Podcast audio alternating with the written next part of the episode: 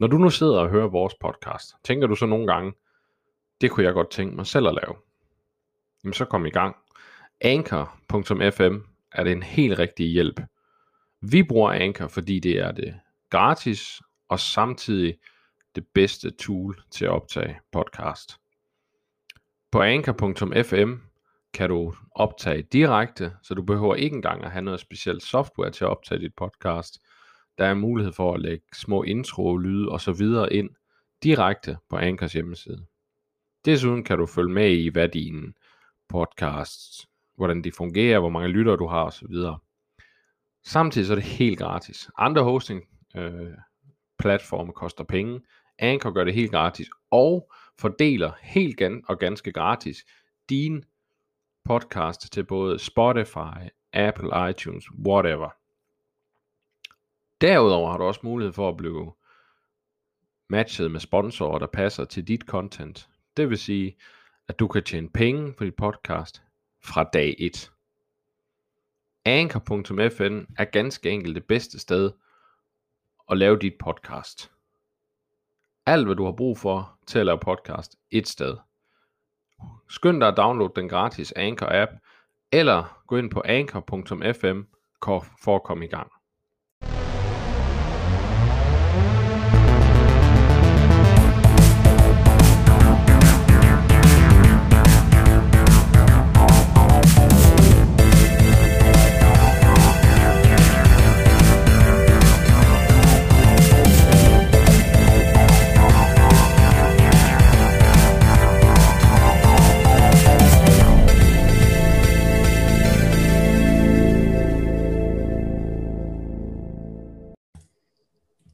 Og velkommen til Cast, jeres danske gaming podcast. Mit navn er Anders, jeg er her med min faste medvært Jeppe. Og i dag har vi nogle flere fra Popako. Vi har Christoffer, Ejli og Asmus med i dag. Velkommen til. Tak. Tak. tak. tak skal du have. Normalt så tager vi nogle introer og sådan noget. Det har vi ikke tid til i dag. Der er rigtig meget at snakke om, så derfor hopper vi sådan set direkte til nyhederne.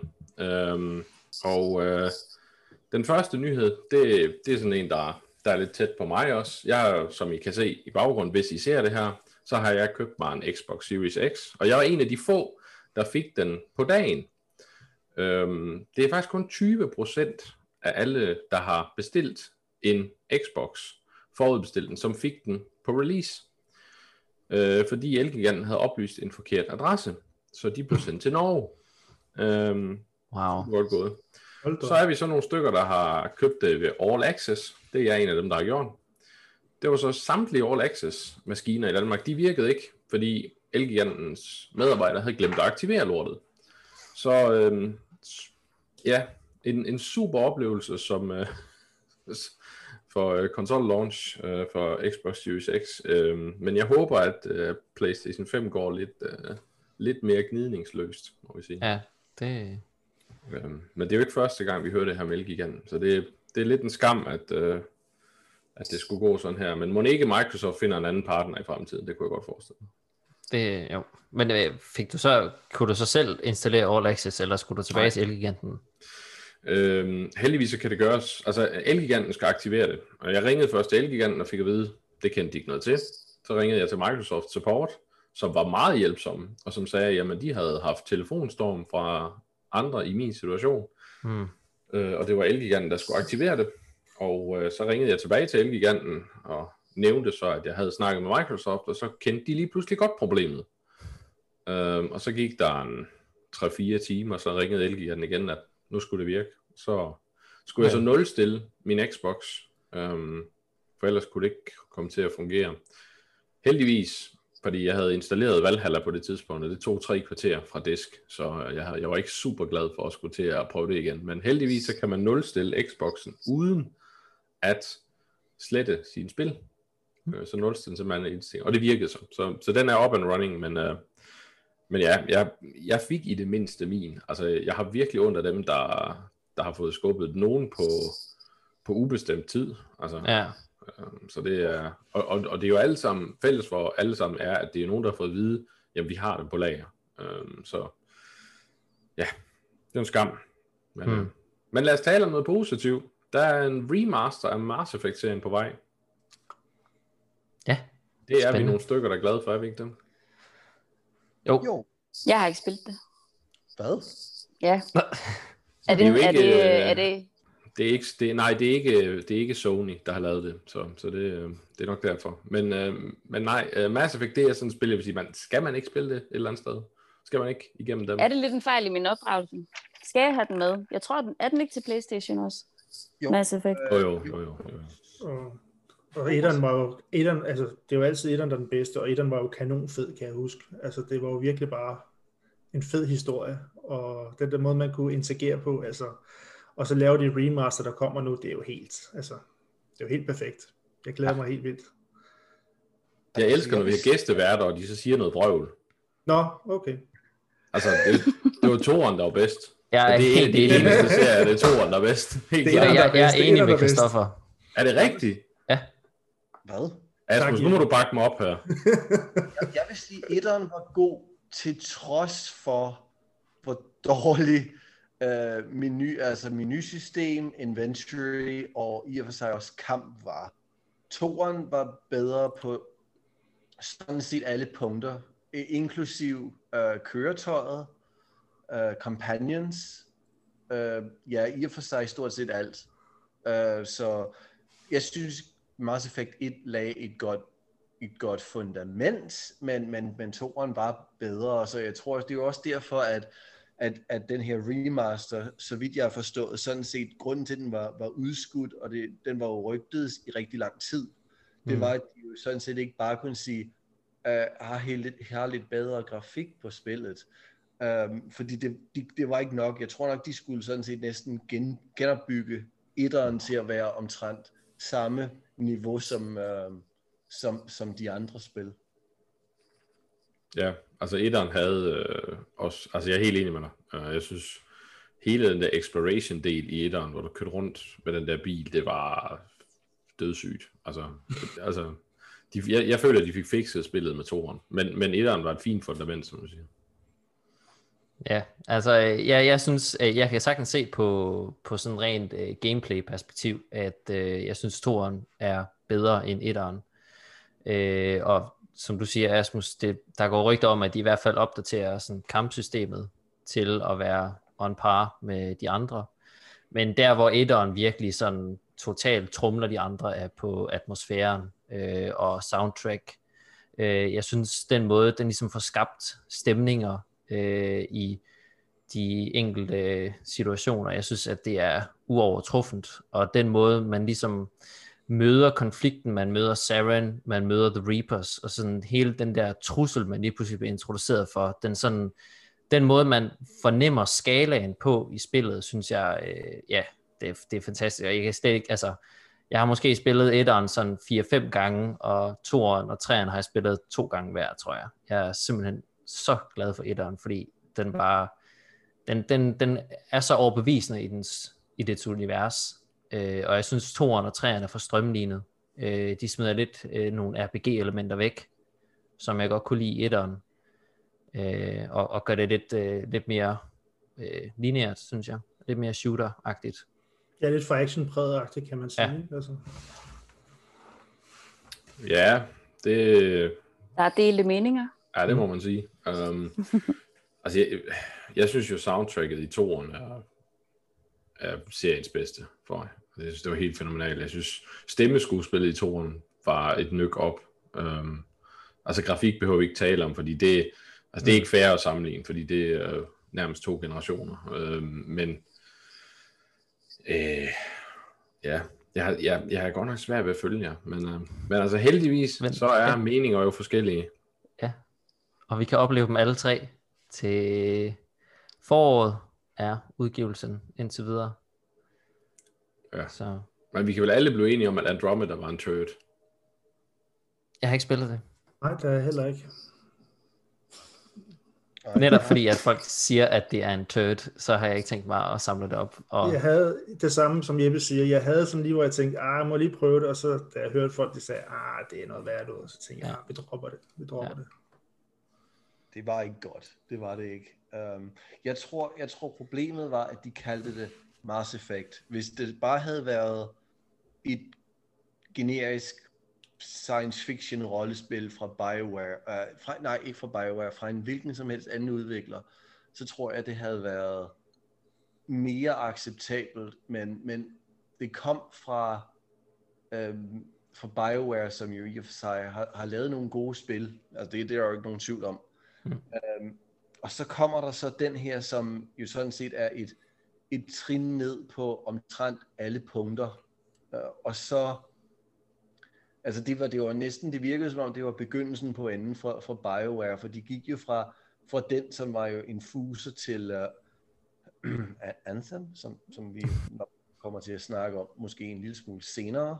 Um, men det virkede som om, det var der, sådan, skriften var på væggen efter øh, Andromeda, og især da de, øh, da de jo så pludselig opgav de her øh, udvidelse, historieudvidelser, som jo i og for sig skulle have været kommet senere med øh, den her ark, hvor der var Quarians, og jeg tror også Salarians, som jo i og for sig en af, og det jo ret, ret mig, hvis jeg tager fejl, men det er jo en af de bedste raser i, i uh, Mass Effect-universet, uh, og det, det var der jo ikke rigtig noget som helst af. Det var, det var bare sådan kogt suppe af, af de tre andre spil, uh, lavet af, af, af, en, af en kok, som bare havde set, hvordan man havde lavet det på tv, men ikke, ikke havde nogen førstehånds erfaring med det. Mm. Ja, jeg er helt enig. Um, jeg synes, altså det der skuffede mig allermest, altså en ting er, at det var lidt buggy og sådan noget, det, det er så hvad det er, det, altså det er jeg vant til med store, spraglende rollespil, der, der vil være noget jank af en slags, men, men det der egentlig skuffede mig allermest, det var, hvor livløs karaktererne var. Altså der var, de var så ligegyldige. øhm, og det, det var svært at sluge, synes jeg, fordi hvis der er noget, jeg er blevet vant til i BioWare, så var det, at det var interessante karakterer, også interessante sidekarakterer, man mødte. Og her kommer så det her spil, hvor selv hovedpersonen er altså et stykke pap, simpelthen. Um, ja, det var skidt. Nå. Så ja, i den der nyhed med, med remasteren, så står der lige på de nederste linjer sådan, hov, i øvrigt, så har vi altså et veteranhold, der arbejder på det næste Mass Effect. Ja, jeg så det godt. Um, puha. Ja, det, altså, jeg tænker, at uh, i den situation, der siger man, uh, glem at Andromeda eksisterede. Det behøver vi ikke at bygge videre på. I stedet så, uh, så kigger vi lidt et andet sted hen i universet og prøver det. Ja, jeg, jeg har ikke, jeg har ikke nogen tiltro til BioWare, det må jeg indrømme. Um, da jeg hørte, at da jeg hørte den pitch, der var givet til det nye Dragon Age, um, uh, jeg tror det hed Joplin Project, eller sådan et eller andet, som lød som det vildeste nye D&D uh, øh, rollespil. Og det var blevet skibet, fordi der var nogle jakkesæt, der hellere ville have Anthem med drager. Så, så tænkte jeg, okay, det, det er åbenbart den vej, det går. Så ja, jeg har, jeg forventer intet fra BioWare mere. Jeg forventer, at det er en virksomhed, der på et tidspunkt bliver opløst. Det, det er jo sørgeligt, når man tænker på det, det ry, og når man tænker på BioWare, der har været så respekteret med deres Knights of the Republic, og har virkelig bare kunne slå igennem, og man bare tænke, sådan BioWare, mm. at de bliver ved med at fejle sådan, altså med de respekterede udviklere, og vi, altså, det er ikke til at forstå, altså de, de er kommet så galt afsted. Ja. Men det er jo altså... også et kæmpe spring, fordi dengang, hvor de lavede uh, Dragon Age Inquisition, der har de jo arbejdet enormt meget med fansene for at skabe det her spil. Altså, hvordan de har været ude og sige, hvad var det, I kan lide, og hvad vil I se mere af, og hvordan øh, føler I koncepterne? De har spurgt øh, fansene, øh, hvor bor I henne i, i verden, fordi vi har brug for stemmer, der har nogle dialekter, og, vi, og kunne I tænke jer at lægge, lægge stemme til nogle af vores øh, hvad hedder det, karakterer i, i spillet? Så de har virkelig inddraget fansene, og det er jo rigtig spændende, og dermed har de jo også næsten ikke engang haft behov for at lave reklame for deres spil, fordi de ligesom har, har, har fansene med i processen hele vejen igennem, så det er også vildt mærkeligt, at de, de pludselig har ændret sig til, at øh, nu er der nogle andre, der bestemmer, og vi kan ikke øh, være frie længere til det her. Så det var det Jamen det, det synes jeg egentlig også, de gjorde med Anthem. Der spurgte de også meget fansene, synes jeg egentlig. Men jeg tror faktisk lidt, det er deres problem. det skal være helt ærligt, at der er alt for mange, der har haft en mening til deres spil. Altså, da de lavede Knights of the Old Republic, da de lavede det første Dragon Age Origins, øh, altså, det var alle sammen spil, hvor, hvor, der var, hvor der var den samme kerne inden for BioWare, der lavede det spil, og, og det var fremragende. Og lige pludselig, så var der, så kommer EA, så det, det, det hele det blev bare, jeg ved godt, EA også var der i Origins, men det virker bare som om, der var flere fra den gamle kerne, der var med i Origins, end, end der har været sidenhen. Og, og, og det virker som om, at de har famlet i blinde, og så begyndte de nemlig at spørge fans, altså, og det virker for mig, ærligt talt lidt som om, at vi ved ikke rigtig, hvad vi skal lave, men vi vil gerne have, at det bliver en succes, så nu spørger vi dem, der skal spille det, og øh, jeg, jeg ved, jeg, jeg, jeg, jeg kan bare ikke se, hvordan, især med alle de mennesker, der har forladt BioWare, som er egentlig hjertet bag deres største titler, hvordan de nogensinde skal levere noget, som er bare i nærheden af deres fordomstid. Altså, så hvis de bare koncentrerer sig om at lave remasters af deres gamle spil, så er det selvfølgelig også finere. Det er lidt ja. sørgeligt, men... Nu må vi se, hvordan det går. Det er jo heller ikke til at vide, om det bliver en særlig god remaster. Nej. Nej. Så. Nå, øhm, vi bliver lidt i, øhm, i dårlige beslutninger. Øhm, Square Enix har rapporteret et tab på 62 millioner dollars på Marvel Avengers-spillet. Det vil sige, det har faktisk klaret sig dårligere end før nævnte Anthem. det er til trods for, at det er et spil, der har Marvel IP'en klistret på. Det går nok ja. imponerende. Hvad, Asmus, hvad er der gået galt? Ved du det? Hvad tror du? Ja, det, det, det, det, er jo, det er utroligt, at, øh, at, at, at det er gået galt, ikke? Fordi alle har jo, alle øh, tænkte jo, jamen, øh, endnu et, et, et spil, som, som har påhæftet en game, uh, games, uh, games as a service formular, det, det burde jo være en succes, især efter at andre spil jo har, har fejlet uh, så slemt, især som, som Anthem. Så det er jo i og for sig utroligt, at, øh, at Square Enix øh, havde, havde et problem her, fordi alle vil jo gerne have de her spil, hvor du bliver ved med at betale for at, at spille og få nyt indhold. Øhm, så, så ja, altså, jeg, jeg ved jo ikke, hvor det har gået galt. Jeg håber selvfølgelig, at min, min, min, min sarkasme er så tyk, at det drøber ned af væggene alle steder. Fordi at det, er jo, det er jo i og for sig et problem i, at um, spiludgivere ikke kan få nok penge. Og nu lyder jeg muligvis som, som Jim Sterling, uh, som også har, har brokket sig over det her. Men hvis, hvis Square Enix havde brugt deres udviklere på den bedste måde, det er jo Crystal Dynamics, som jo har lavet gode spil. Altså, det er jo Tomb Raider, de var jo ansvarlige for at bringe Tomb Raider tilbage på sporet. Mm. Uh, det er jo kræfter inden for, for um, Eidos, som jo også uh, arbejdede på um, Deus Ex. Og de så tænkte, jamen vi laver et, et, et, et Marvel-spil, og alle tænkte, oh, det var sgu da en god idé men vi gør det i den her formular, hvor vi så sådan gradvist giver nye figurer, og lad mig lige understrege, de to næste figurer, som de havde tænkt sig at udgive, det er to versioner af Hawkeye. ja. er meget opfindsomt. Altså, Alles favorit Avenger. Jeg skulle til at sige, det er jo ikke, hvem, det er jo, hvem, hvem sagde de, at den var populær.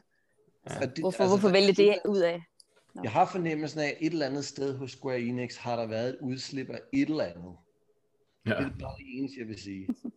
Men, det, men vi ser jo i, øh, nu ved jeg godt, det ikke er det samme, men vi ser jo med filmlicens, altså der er jo filmlicensspil, hvor det er gået fuldstændig galt.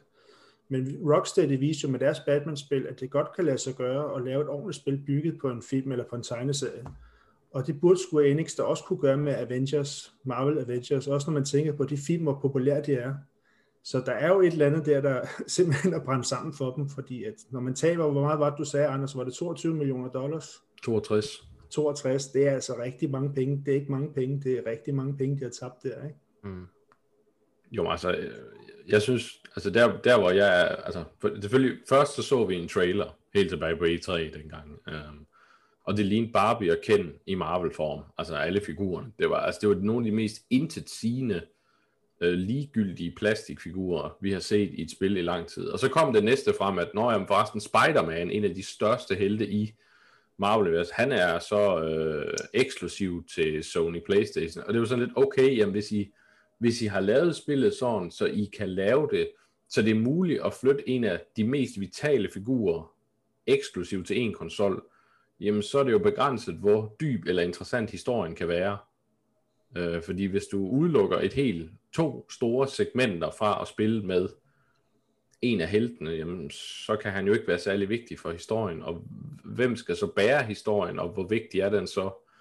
Og, øh, og så ender det der, hvor man siger, okay, så det viser sig, altså det handler bare om microtransaction helvede øh, med en IP, som forhåbentlig bare kan sælge det hele, og det er øh, klamt.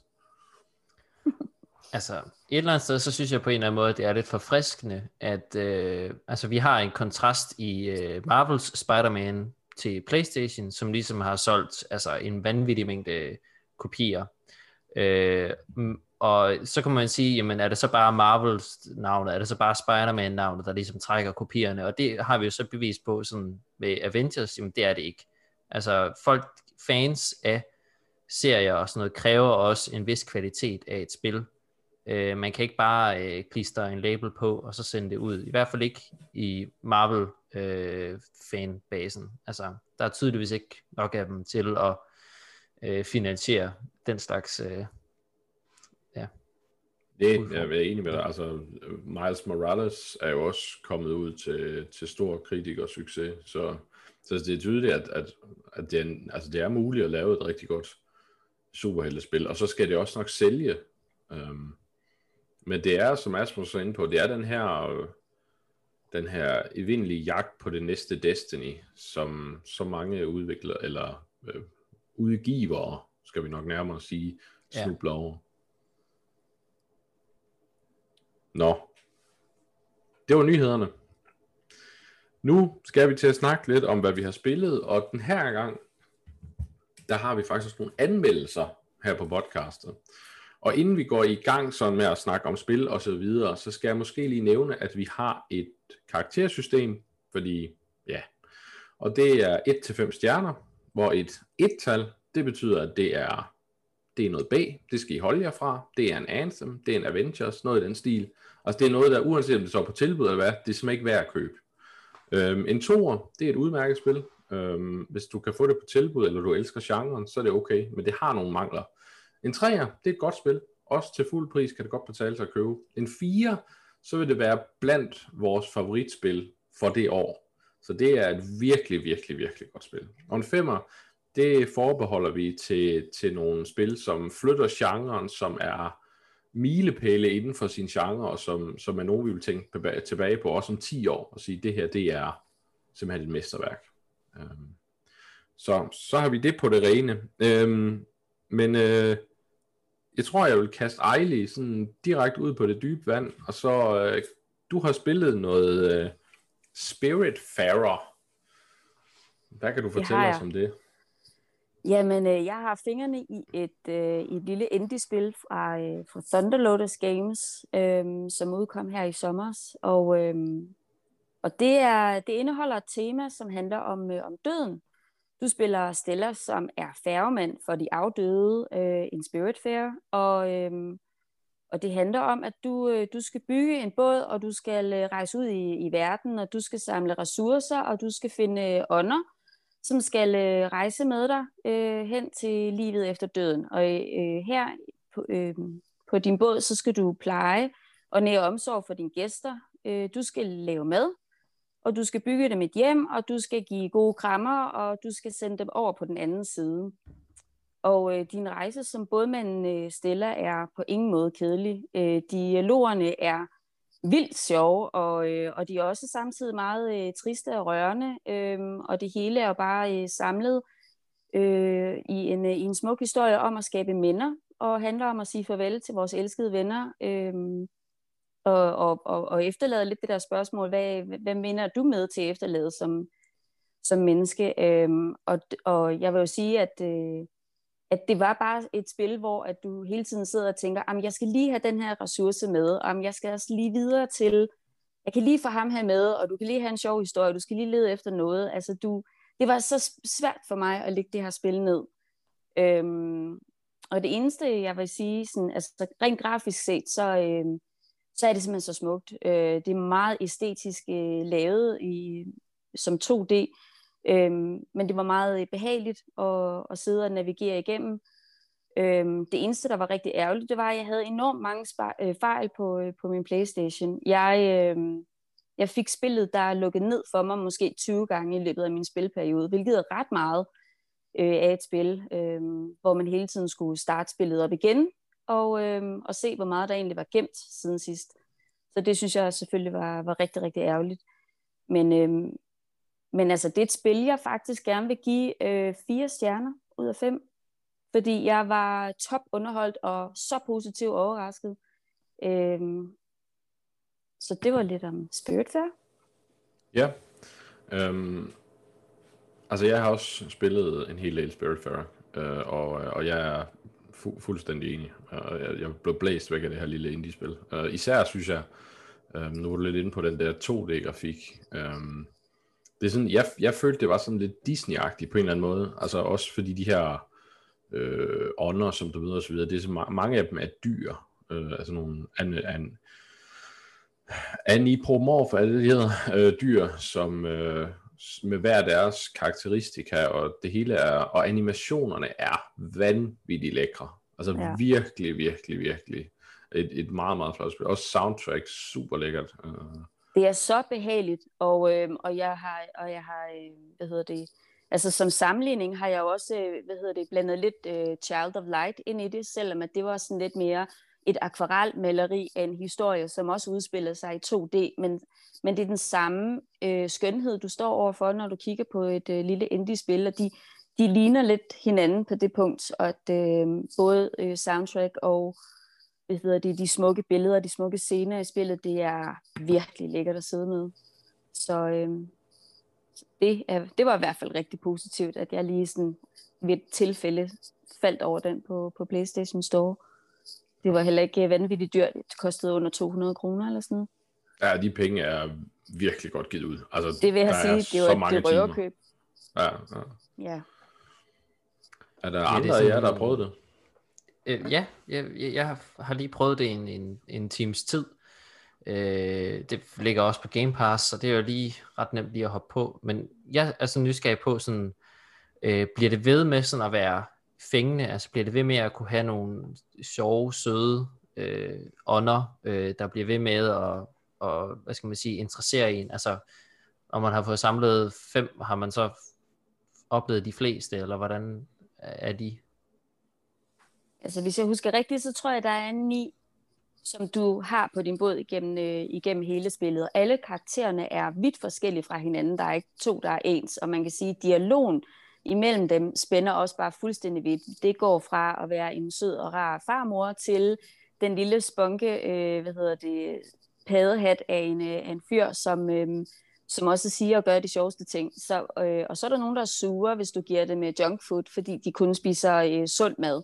Og, og det dur ikke. Altså, du er nødt til at have nogle glade ånder, så du er nødt til også at lave nogle, nogle, nogle livretter, som, øh, som de kan lide, øh, så du kan have, øh, holde dem mundre.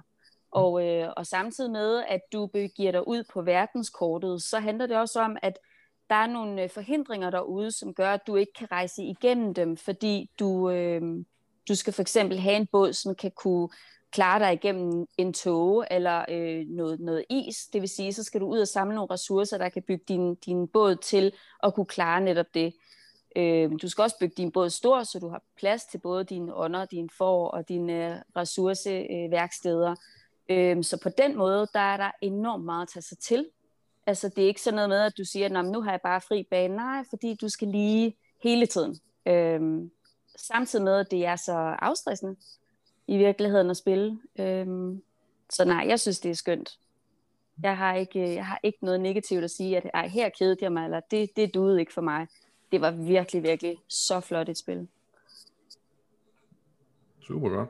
Jamen, øh, lækkert. Så har vi... Øh, men hør, det hører vi jo nok til igen, så når vi engang får vores Game of the Year podcast. Øh, fire store stjerner til Spiritfarer. Fire og, store stjerner, ja. ja. Flot spil. Øh, tag på det. Og især hvis I har øh, Game Pass, så tag da ikke i det en chance. Altså, det, det, det er virkelig, I vil blive overrasket. Um, det er sådan et, det er spil, det, det virker ikke ret meget, men man bliver fuldstændig blæst væk, hvis man giver det en chance. Altså, det, det er virkelig, virkelig godt. Um, Men øh, Ejli, nu hopper vi lige over i den helt anden grøft med dig. Det gør vi. Øh, Dark Anthology Little Hope. Hvad er det for en Ja. størrelse? Jamen, øh, vi skal i en, øh, en interaktiv horror-serie, øh, der hedder Little Hope fra øh, Bandai Namco, som er anden, øh, anden udgivelse øh, i en, i en horror-serie i otte dele. Og øh, hvad hedder det? Øhm, så, så det er jo noget med, at du er med til at, øhm, at ændre på historien hen ad vejen.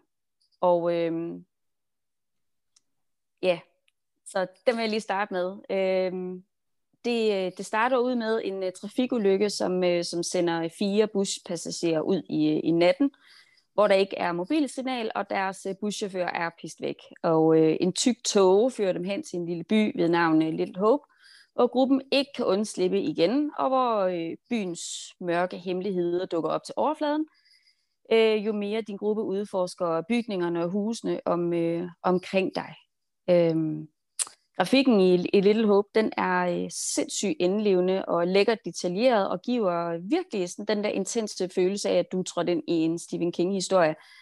Øh, men den er så redsom og kantet og, og, distanceret med øh, kunstige pauser, når de interne dialoger udspiller sig. Øh, du kan for eksempel vælge, at nu går du i total panik i en, øh, i en dialog, og så skifter der en scene, og så er alt helt fint. Øh, fordi du lige træffer et eller andet sært valg. Så det, hænger ikke, det spiller ikke rigtig sammen. Øhm, lyden er, øh, er meget troværdig, men selvom spillet er udviklet til at give sådan en, øh, en skræk, en jæne chok i sofaen, øh, og jeg er endda en bangebuk, så sad jeg på ikke noget tidspunkt med koldsved på panden og en høj puls, og øh, hoppede og, og synes at nu vil jeg gerne sove med en bamse i nat. Øhm, og gameplayet i, øh, altså måden, hvordan du, du styrer øh, spillet, er, er meget lige til. Øh, du bruger det meste af tiden på at, at udforske den her øh, by, der hedder Little Hope. Øh, men der er ikke mange hemmeligheder at finde, når der er sådan, alle fund er blinkende fyrtårn på 10 meters afstand, øh, hvor du faktisk godt ved, hvor tingene øh, er genstande, du skal finde, fordi det, det kan du ikke undgå at se øh, i en mørk øh, by, hvor alting det blinker.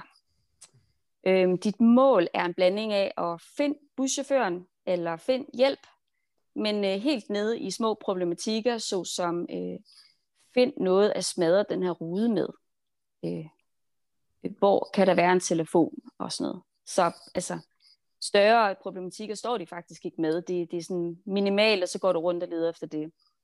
Og dialogen i din gruppe, den går fra øh, absolut panik i højeste gear, eller at svine de andre til. Og uanset hvad du vælger, så har den del ingen effekt på selve historien. Det er overfladisk og fuldstændig ligegyldigt. Øh, vi oplever ikke følelsen af at lære gruppen at kende personligt, hvilket har den effekt, eller hvor, hvor du bare sådan er ret ligeglad med din gruppe. Øhm, det virker kedeligt. Øhm, du får på et tidspunkt, der er en, øh, en lærer, der hedder Tom. Han, øh, han, han viser indikation på, at han er tidligere alkoholiker, men, men mere historie får du sådan set ikke rigtigt af det, andet end af, at han er ved at svede over for tilbudt øh, et glas alkohol. Øh, så, så det, det dybere kommer vi ikke ned.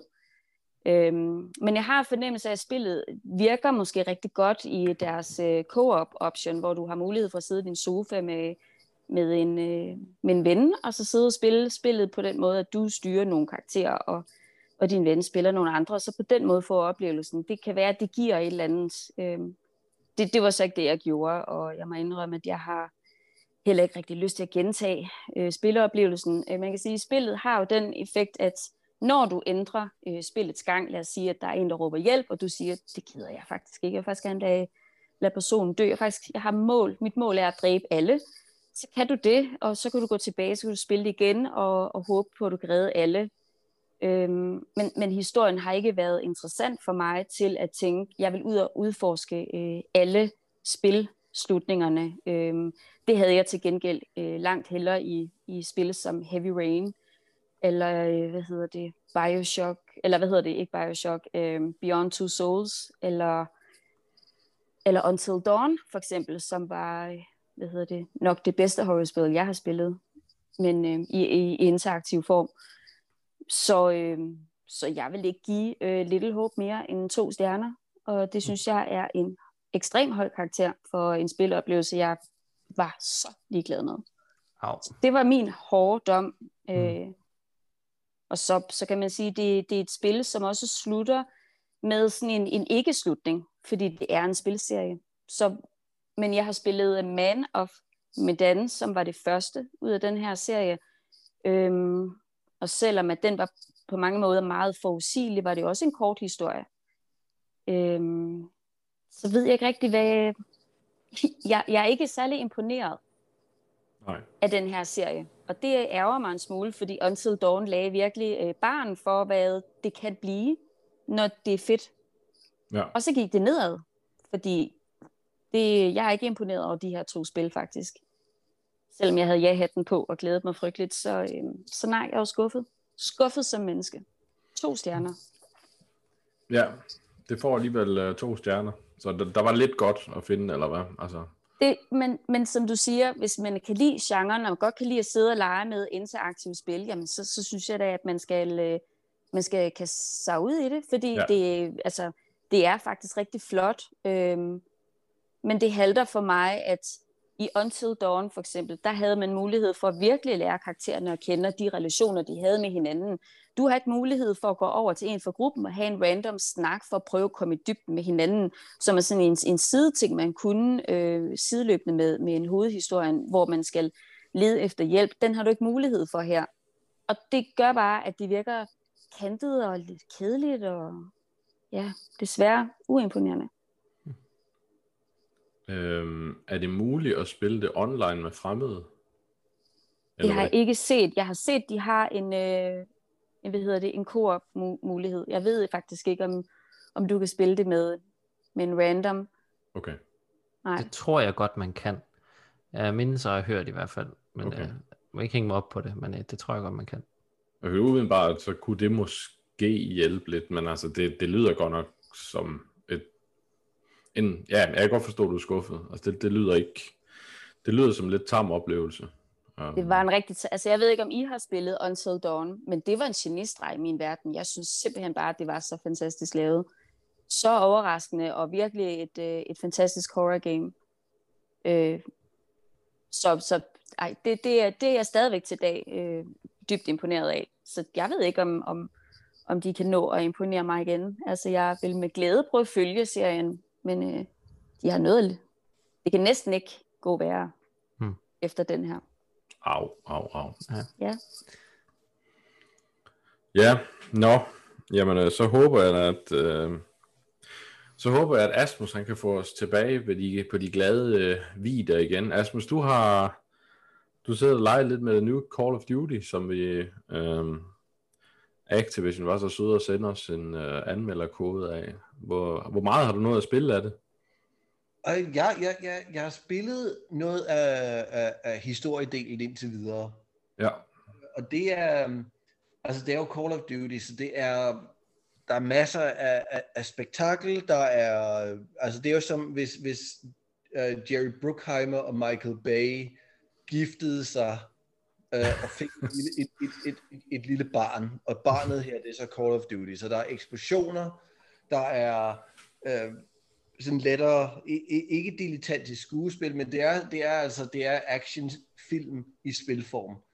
Der, hvor øh, spillet indtil videre gør noget, noget nyt, det er, at der, der er, øh, du kan, for, du kan øh, træffe valg. Der er faktisk en lille smule dialog, hvor du siger, du, du vælger mellem dialogmuligheder. Øh, der er forskellige slutninger, har jeg læst mig til, så du kan faktisk spille historiedelen et par gange for at, at, at, at se, hvad der sker. Så for eksempel i starten, der har du mulighed for at smide en, øh, en terrorist ud fra en bygning. Du kan, øh, du kan bare dræbe ham, eller du kan, øh, du kan øh, fange ham, så han, øh, han kan blive øh, forhørt af, af CIA. Og, og hver beslutning har så en eller anden form for, øh, for indvirkning på historien. Og det synes jeg i og for sig er, er spændende. Nu, nu skal jeg se, hvor, øh, hvor meget det egentlig har at virke på historien, i stedet, øh, og hvor, hvor, hvor, hvor, hvor stor indvirkning, ja, hvor, hvor stor indvirkning det har. Altså, det kan godt være, det er bare sådan noget småt, men, men det skulle have forskellige slutninger, og det synes jeg er spændende. Øh, din, din figur er også en, du selv kan bestemme, hvem han er, eller hvem hun er, eller hvem de er. Der, og du kan også være øh, øh, non-binær, hvis, hvis det skulle være, hvad du har lyst til. Og det synes jeg, altså det, det er i og for sig på en eller anden måde meget inkluderende, og du får, har mulighed for rent faktisk at spille lidt mere, som du har lyst til. Men det er jo stadigvæk, altså russerne er de, de, de, de onde, og amerikanerne er til trods, hvad der ellers sker, de gode. Øh, så der er, det, det er, altså hvis du, du er den slags geopolitisk historiefortælling, så er det øh, Call of Duty jo det bedste. Jeg vil så sige, at jeg spiller Call of Duty ofte for historien, så det kan godt være, at jeg har en eller anden form for, for defekt. Jeg kan også godt lide multiplayer-delen, men, men jeg spiller altid først historiedelen, og indtil videre, der er jeg underholdt, der er, øhm, der er nogle, nogle, nogle, nogle gode uh, set pieces, som, som jeg har indtil videre nyt meget, men jeg glæder mig til at se, uh, hvordan spillet også øh, virker på, på PlayStation 5. Indtil videre er det bare fire versionen, jeg spiller. Der har været nogle, øh, nogle, nogle filmsekvenser, hvor lyden af en eller anden årsag overhaler, hvad der sker i, i, øh, i, i grafikken. Øh, og jeg ved ikke, om det er, fordi de bruger øh, filmen til at, at loade et eller andet i baggrunden. Uh, og det, det er så det, jeg så kan se, hvordan, hvordan spillet bliver afviklet på PlayStation 5. Men indtil videre er det, er det meget underholdende, og jeg kommer tilbage til det her spil for en mere øh, uh, dybdegående uh, øh, analyse. Ja, vi glæder os til en anmeldelse af det, når du, når du kommer så vidt. Um, men ellers, ja, nu sidder du jo, du sidder og spiller det på PlayStation 4 lige nu. Det er en Pro, du har, ikke også? Det er nemlig en Pro, ja, og der, den har altså stadigvæk en, en lille smule, øh, ja, der, der er lidt, lidt, lidt, lidt, lidt underlige ting der. Især også den, sådan, jeg tror det er i hvert fald symptomatisk for denne generation, den her langsomme teksturloading, så der er, øh, nogle gange så møder du øh, soldater, som, som virker som om de er lavet af plastik, fordi at teksturerne ikke er loadet helt, eller du skal komme hen og tage et billede af et eller andet, og det er bare en underlig mudret overflade, indtil den langsomt for detaljer. Og det, det er så også noget, jeg håber bliver, bliver rettet til, øh, på, øh, til den næste generation. Ja, spændende. Vi hører tilbage øh, senere. Øh, Stoffer. Ja. Du har spillet Star Wars. Du har været at flyve. Jeg er ude at flyve en lille tur. Hvad har du spillet? Jamen, jeg spillede det der Star Wars Squadron, som er en slags rumsimulator. Og nu vil jeg jo starte med at sige, at man skal jo kende lidt til Star Wars i forvejen, for at kunne lide det her spil her. Men øh, historien kort fortalt, det er jo det, at dødstjernen den springer planeten Alderaan i luften, og dem, der overlever eksplosionen, dem nedkæmper Darth Vader ved at sende de her toptrænede piloter afsted. Men øh, det bliver for meget for vores hovedperson. Han kan ikke klare det her folkemord, så han bliver en afhopper, og øh, han ryger over til rebellernes side, og det følger du så med i, og du kan så vælge pilot, og du kan så vælge, om du vil være en god eller ond pilot. Men det kommer vi så lidt mere tilbage til. Det er sådan historien, kan man sige, i det. Og den foregår så fire år efter imperiet er faldet. Så det er sådan lige korte træk af historien. Men øh, grafisk set, så er spillet rigtig flot og detaljeret. Der er rigtig mange detaljer, og man kan godt mærke, det er et VR-spil. Jeg har ikke noget VR-sæt. Så det gik lidt sløvt, når jeg sad med min Xbox-controller der. Det var sådan lidt morsomt. Men øh, der er rigtig mange detaljer i spillet. Der er slanger ombord på dit øh, cockpit. Der er hjelm, man kan se der, der får riser også på glasset, når du bliver angrebet. Der er simpelthen bare, jamen det står bare lige i skabet, det må jeg sige. Sådan er det, når man er Star Wars fan. Men øh, noget af det, som jeg også vil sige, som er stor ros til udviklerne, det er også det der med, at den måde, de har animeret figurerne på, når de står og snakker til dig, det er, at de er samhørighed med lyden også. Mange gange, når man ser spil, så er lyden der, og så kan munden ikke rigtig følge med, eller den er sådan usynkroniseret. Men det følger rigtig godt med med spillet, og det er bare så godt lavet. Og så er der lyden. Ja, det er jo John Williams klassiske genistreg, der dukker op der. Vi andre, vi får tøj i øjnene, når vi er Star Wars-fans. Det er jo virkelig godt. Det er jo Star Wars, når det er bedst. Men uh, Motive, som står bag spillet, de har også lavet deres eget musik i det, og det passer faktisk rigtig godt. Det er sådan en rigtig god stemning. Når man sidder og spiller den her rumsimulator, som jeg vil tillade mig at kalde det, og nu ved jeg godt, det er sådan et helligbrød at sammenligne det lidt med Wing Commander, som det var jo i gamle dage. Det kommer vi lidt tilbage til, for nu ved jeg godt, at jeg er lidt ude på dyb vand. Men øh, det her lyd her, når du er ude at flyve, så øh, når du bliver angrebet af dine modstandere, så kan du høre dine øh, soldaterkammerater, de råber helt panisk i radioen, vi bliver angrebet, og så er der sådan et dødsskrig, at de går i panik, og så bliver de simpelthen sprunget i luften. Jeg synes simpelthen, det er godt lavet. Men det kræver altså, at du har et headset, der kan følge med, og det er virkelig her THX-lyden, den kommer ind, så hvis man bare kunne se det her i biografen, så havde jeg altså købt den første billet, det må jeg altså sige. Det er virkelig godt lavet. Men øh, gameplayet, lad os komme i gang med det hurtigt, stille og roligt. Øh, gameplayet, det er jo som sagt, at det foregår et cockpit first person, og øh, du sidder der med piloten, og øh, han sidder der med sine handsker. Det gør han hver gang, inden han skal starte, så retter han lige på handskerne, og så kigger han sådan lige rundt, så kan du være med til at starte din flymaskine men du kan omdirigere strømmen, du kan vælge, om du vil have mere skjold på, om du vil bruge flere laserskud, eller om du vil starte mere motorkraft, ligesom man kender de der rumsimulatorer. Og man kan også sådan se på gameplayet, at de har sådan prøvet at efterligne lidt, nu, nu tager jeg chancen, men de prøver sådan at efterligne lidt de der gamle Wing Commander-spil. Nu var X-Wing vs. TIE Fighter jo også et, et godt spil dengang, og de prøver sådan at genopfinde lidt det gameplay, der var fra, fra den gamle tid der. Men, øh, men det er faktisk, det holder jeg synes, det gameplay, det holder rigtig godt. Altså det der med, at du kan gøre så mange ting inden for cockpittet af, og du kan, jamen hvad der ikke er den knap, der fungerer til det, og du skal gerne kunne huske det ud fra hukommelsen. Og så, øh, ja, når man sidder der og ikke kan huske det, så kommer ligesom en reminder fra en soldaterkammerat. Ah, du skal lige trykke på den her tast her, så kan du lige scanne det her vrag, der er foran dig. Når så gør man det, så kan man huske det. Men kommer man højere op i sværhedsgraden, så er der ingen kære mor, så må du selv finde ud af det. Så det er meget godt lavet. Ej, jeg synes virkelig, det holder. Men sådan er det, når man er Star Wars-fan. Men jeg vil så sige, med hensyn til gameplayet, der er nogle ting, der halter lidt. Altså, jeg savner lidt noget originalitet. Altså, der er nogle hovedpersoner, som, de er lidt ligegyldige, nogle birollefigurer. Det, du kan ikke rigtig deltage i samtalerne. Det er ikke, der er ikke noget sådan interaktivt, hvor du lige kan svare på en sætning, eller du synes måske det her, eller de snakker til dig, du går med ind i briefingrummet, der er det er det, du skal klare, vi går ud igen, du kan lige kigge dig lidt rundt, og så sætter du dig ind på flymaskinen, og så flyver vi afsted i en X-Wing. Der er ikke så meget mere i det. Og så direkte ud i rumkamp, så der er ikke noget sådan videnskab. Der er ikke noget, noget nyt i det på den måde. Det er et rumspil. Så det, det er som det er korte træk. Men når det er sagt, som en samling vurdering af det her, det er, at hvis man er Star Wars-fan, så skal man købe det. Altså, der er mange hens til Star Wars-bøgerne. Der er nogle, som jeg ikke vil afsløre her, men der er en Star Wars-skurk, der bliver nævnt. Det er ikke Darth Vader eller kejseren, men der er nogen, som man godt kan lide at høre om i Star Wars-bøgerne. Der er nogle hens også til Rebels, der er sådan lidt, som Star Wars-fan vil være vild med. Men jeg synes, der er nogle ting alligevel. Det savner noget originalitet. Historien, den, ja, det er ikke noget fornyende. Det er ikke et, et Star Wars-spil, hvor man tænker, hold da op, det er en fed historie, og det holder bare det her. Men det er et godt spil. Jeg synes godt, man kan købe det til prisen, så det får altså tre stjerner herfra. Men fra nyankomne, der kommer ud fra gaden af, der tror jeg nok, man skal kigge et lille andet sted. Men det holder som Star Wars-fan, det vil jeg sige. Ja, det lyder spændende. Øh, hvordan, øh, altså uden vi skal, vi skal jo ikke spolere historien for nogen, men, men er det sådan meget, øh, øh, altså hvis der er filmene, er jo meget sort-hvid, øh, synes jeg. Øh, og de nye film, jeg ved godt, de prøver noget nyt, men, men skulle de nok lade være med.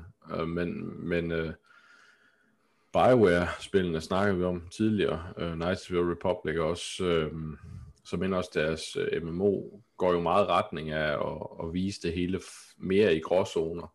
Øh, hvordan er det? Er det sådan bare rebeller er gode, og, og Sith er, eller Empire er onde, eller er der noget nuancer til det på nogen måde?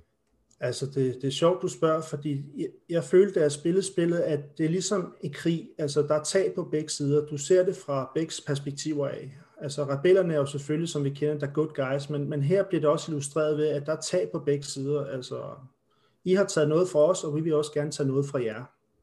Altså, mm. gengæld. Så, okay. så, så, så det er ikke, vi er bare de gode gutter, og vi kan bare klare jer. Der er, der er tag på begge sider i historien, kan man sige. Ikke? Okay. Spændende. Ja. Øhm, ja. Jeg tror, vi tager en, en... Nu skal vi snakke om hundevalp. Er det ikke, er det ikke nu, vi skal det? Det synes jeg. Det, tror jeg. det synes jeg. det lyder godt. Og det er en sci-fi til det andet? Eller? ja, ja, det, ja, lidt faktisk. Ja. Øhm, fordi Bandai Namco, de var så søde at sende os en, uh, en kode til uh, Paw Patrol, Mighty Pops Safe Adventure Bay. Så øh, titlen til årets lange titel, det, den har vi der. Øhm, det er et, øh, et børnespil, der som folk kan gætte, bygger på øh, Paw Patrol-serien, som er sådan en, en tegne animationsserie for, for små børn primært. Øhm, jeg har to af slagsen, en på tre og en på fem. Så, øh, så jeg tænkte, jeg smider det i, øh, i, i deres hænder, og så ser vi, hvordan det fungerer. Fordi det her spil, det er ikke til voksne på nogen måde. Altså det er, det er beregnet til børn. Øhm, jeg, har, jeg har spillet etteren, øh, der, der er kommet et tidligere, øhm, til øh, Switchen. Og etteren fungerede på den måde, du havde, du havde de her hundevalpe, og dem skulle du så bruge i nogle missioner, hvor du så, men det var så et side-scrolling game, så det vil sige, du så det fra siden, og så var det sådan meget mere hoppe, øh, og, og så var det det. Øh, du hoppede fra den ene af banen til den anden, og så en gang imellem, så skulle du stoppe, og så trykke på en anden knap, for at de brugte deres værktøj. Øh, og det var det, der var i spillet. Så etteren var meget, meget tyndt, og, øh, og der var heller ikke gjort ret meget ud af historierne. Altså, de der, øh, serien foregår jo på den måde, du har altså hver episode er, og ja, jeg ser med, når børnene ser det, så er det sagt, Øh, men øh, hver episode er et afsluttet, er en lille afsluttet historie. Og det var det så også tilfældet i etteren, men historien var fuldstændig ligegyldig. Altså, det var bare, du fik et setup, og så var der banen, og så var det det. Og så var der et billede til sidst. Altså, det var virkelig, virkelig tyndt. Øhm, toren har de virkelig gjort noget af det. Uh, jeg, yes. jeg var meget, meget overrasket over, hvor meget der er sket siden etteren. Øhm, også fordi det er ikke så mange år siden etteren udkom. Men toeren, for det første, så er de skiftet vinkel. Altså det er blevet sådan mere et collectathon. Du ser det bagfra i 3D, øhm, i fuld 3D. Øh, grafikken matcher øh, det, der er i serien. Så det, det er faktisk et rigtig pænt lille spil. Øh, mm. Altså det, det her det er ikke Pixar, men det er tv-serien heller ikke. Altså det er meget rudimentær 3D, men, men, men det matcher tv-serien, og det er børn jo glade for. Øhm, men der er sket meget mere. Altså de skal løse mange flere opgaver. De skal selv hoppe imellem forskellige hunde, og selv finde ud af, hvad for noget de skal bruge. Og nu er det ikke bare at trykke en knap, nu skal de også bruge øh, alle knapperne på controlleren og så videre. Og så kan man tænke, jamen, dur det til små børn? Altså, at, at forlanger de nu for meget af dem. Men, men det er lavet så fint, at for det første, så er der en meget, meget stor marken for fejl. Altså, der er tid til at trykke på de rigtige knapper for børn. Altså, det har man tænkt på. Og så for det andet, så har de lavet det på den måde, at du har en illustration af controlleren op i højre hjørne, hver gang de skal lave et eller andet nyt, som ikke mm. matcher bare at rende rundt. Øh, og der, på den, der viser det så med, med blinkende øh, farver, hvor på controllen de skal trykke, og hvordan. Og det gør, at, at min femårige, hun havde, hun lærte meget hurtigt, hov, hun skulle bare kigge derop, så viste den hende, hvordan hun kom videre. Og det gjorde, at fra at hun øh, spørger mig meget og siger, far, hvad skal jeg nu?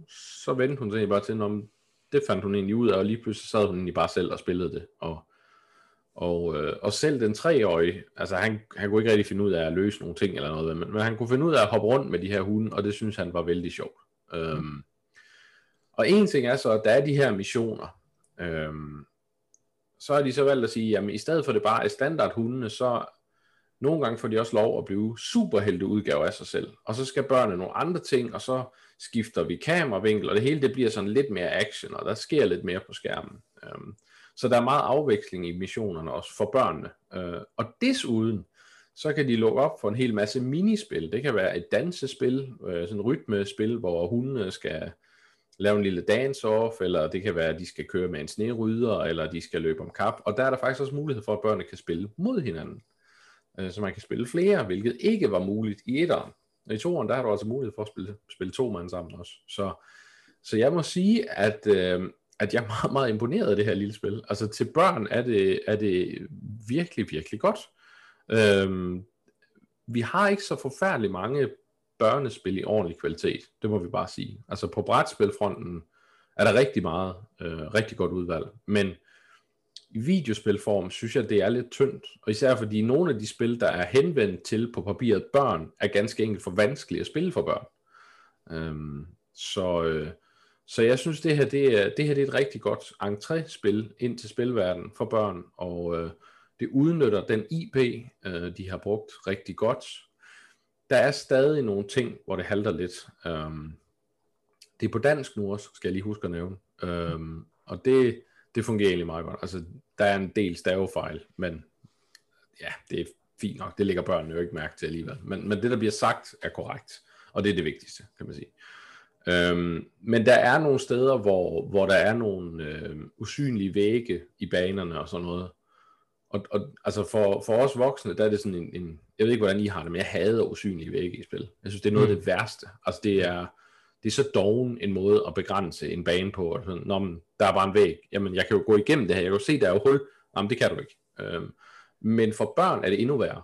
Fordi de, altså, min datter blev fuldstændig forvirret hver gang. Så siger, far, der er jo åben. Hvorfor kan jeg ikke gå igennem her? Hvad skal jeg? Jeg kan ikke finde ud af og, og det var, det ødelagde en hel del baner for hende faktisk, mm. det der. Så, så det, er, det trækker desværre lidt ned. Øhm, men, men overordnet set, så vil jeg sige, øh, jeg, jeg vil roligt sige, at alle, der har børn, der er glade for den serie, de kan roligt købe det.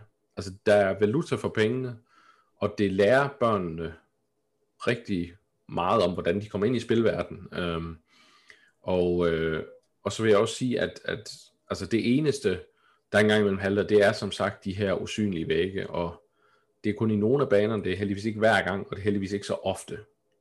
Øhm, så, så alt i alt så ødelægger det ikke spillet. Øh, der er bare nogle baner, hvor man måske lige skal hjælpe dem og sige, hov, den vej kan du ikke komme med. Øhm, så vi ender på, øh, på tre stjerner for det her, og det er jeg, øh, det er jeg faktisk ret imponeret over. Øh, det havde jeg ikke, det havde jeg slet ikke troet, da jeg startede det her. Især fordi etteren var så dårlig, som det var. Øh, så, så det her, kudos for at øh, rent faktisk at sætte sig ned og sige, okay, hvordan laver vi det her rigtig godt? Hvordan udnytter vi IP'en ordentligt, og hvordan laver vi noget, der er decideret til målgruppen, altså børnene? Øh, så det er, ja, super godt, faktisk. Så tre stjerner, tre store stjerner herfra, øh, til Paw Patrol Mighty Pops Safe Adventure Bay. Bum. Øh, men øh, Stoffer, ja. lad os komme tilbage til dig. Du har lavet med vingummibamser, eller hvad, hvad er vi ude i? ja, det er jo Fall Guys. Det er jo simpelthen bare en sjov titel. Det må jeg sige. Jeg har aldrig grint så meget. Men uh, Fall Guys, som du selv siger, noget vingummibamser, Jelly Beans personer. Det er sådan et, uh, ja, Battle Royale multiplayer spil, hvor man er de her små uh, vingummimænd, hvor man løber panisk rundt i et forsøg på at komme først, og så er du på tid, og så hvis ikke du når det, så, ja, så er du diskvalificeret, du er død. Men uh, du skal også igennem en masse forhindringer. Og det gælder om, at man skal slå hinanden ud, eller ja, prøv at se, om du kan komme først. Du er omkring 60 spillere, der skal nå derhen. Og når du starter første bane, så er der 45 spillere, altså der er 60 spillere, men der er kun 45, der kan nå igennem målstregen. Så der er 15, der må diskvalificeres til at starte med, og det er sådan ret, det er bare lige på hårdt simpelthen. Men grafikken, den er sådan meget glidende, den er meget pæn, den er sådan meget prangende, der er mange prangfarver. Det er ikke øh, så meget andet at sige til det, den er sådan lige til. Det er ikke sådan særligt detaljeret, det er sådan bare, det er sådan bare, det sidder sådan meget pænt. Der er ikke rigtig nogen tale i spillet. Der er sådan lidt lemningssnak, hvis I kan huske lemning til fra Amiga-tiden, sådan der er sådan ikke sådan noget rigtig andet i det. Det er sådan meget morsomt, og musikken den er sådan meget tilpas, og den er ikke irriterende. Det er sådan meget, det tilføjer noget humor og sådan noget morskab. Det er sådan meget skægt. Men, øh, men noget af det, jeg synes, der gør det rigtig sjovt i gameplayet, det er også, at man er sådan tilpas klodset. Altså, du løber sådan rundt, og du kan ikke sådan rigtig gå ordentligt, så det er sådan lidt, når man bomber ind i hinanden, så ender man så ned på gulvet, og så skal man op igen. Og det er sådan, at man er sådan en kæmpe, kan I huske de der sumo-dragter, man kan have på? Man har set mm. i fjernsynet, det er lidt det samme princip her. Ikke? Man går i sådan en kæmpe sumo-dragt, og først når en skubber, der du ligger ned, så har du svært ved at komme op igen, og det er faktisk det samme princip her. Ikke? Og jeg, jeg kan se på ham, udvikleren, når han har lavet det her gameplay her, at han har taget det fra Takashis Castle og Wipeout. Altså Takashis Castle, det var det der japanske gameshow, hvor de skulle igennem en masse forhindringer. Og det er faktisk mm. det samme, han har taget øh, inspiration fra. Der er for eksempel sådan en kæmpe hammer på et tidspunkt, der drejer rundt. Og den blev jeg ramt af, og jeg røg bare som en golfkugle ud af den anden ende af verden. Simpelthen. det var simpelthen så morsomt.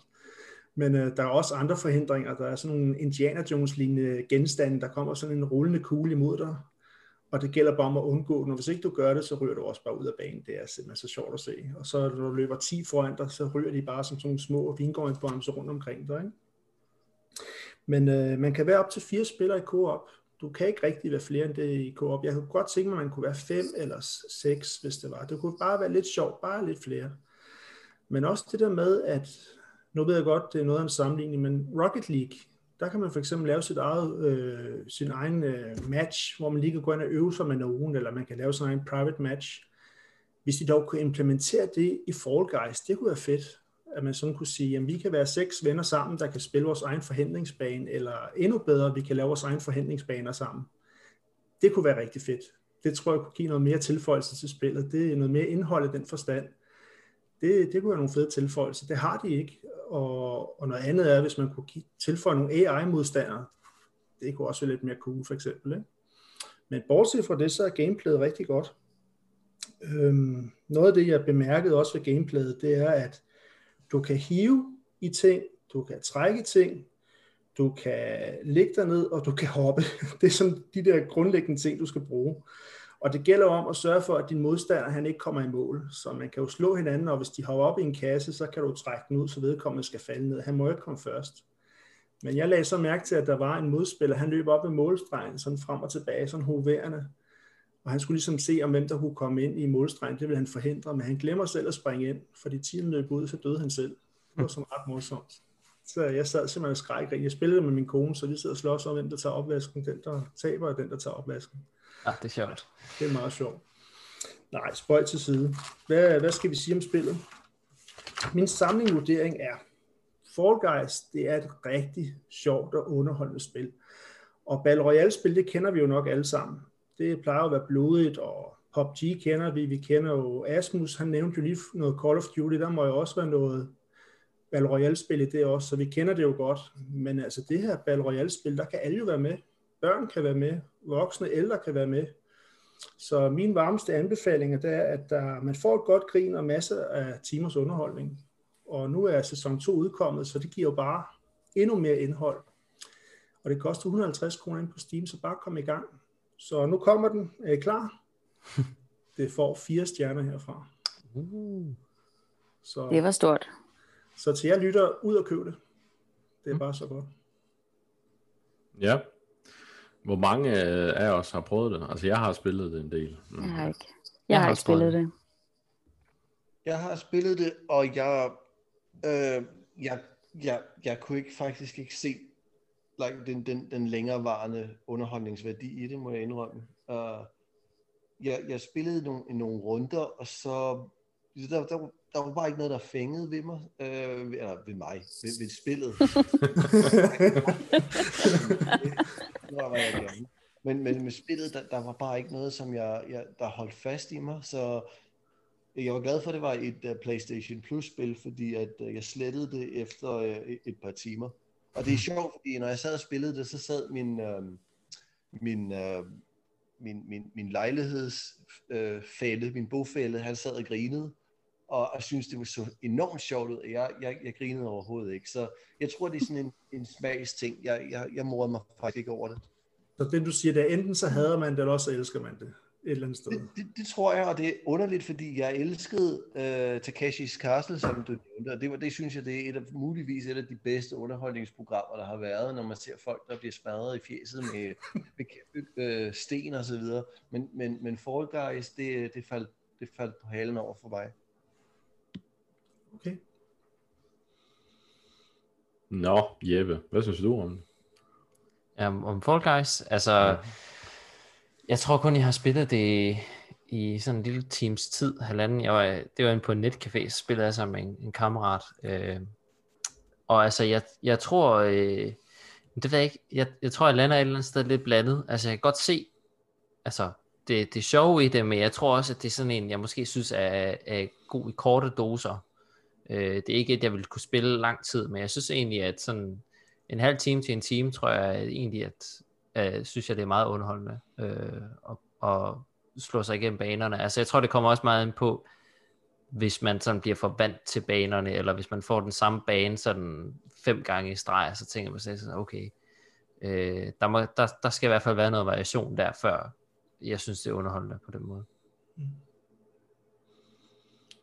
Altså, øh, jeg kan ret godt lide det, må jeg indrømme.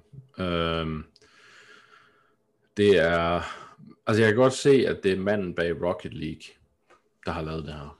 Øhm, fordi det er et spil, der både på den ene side kan være super sjovt, men det er også et af de spil, der får mig til at have lyst til at smide fjernsyn ud af vinduet. Øhm, der er ikke noget værre end at tabe i Fall Guys på grund af andres stupiditet.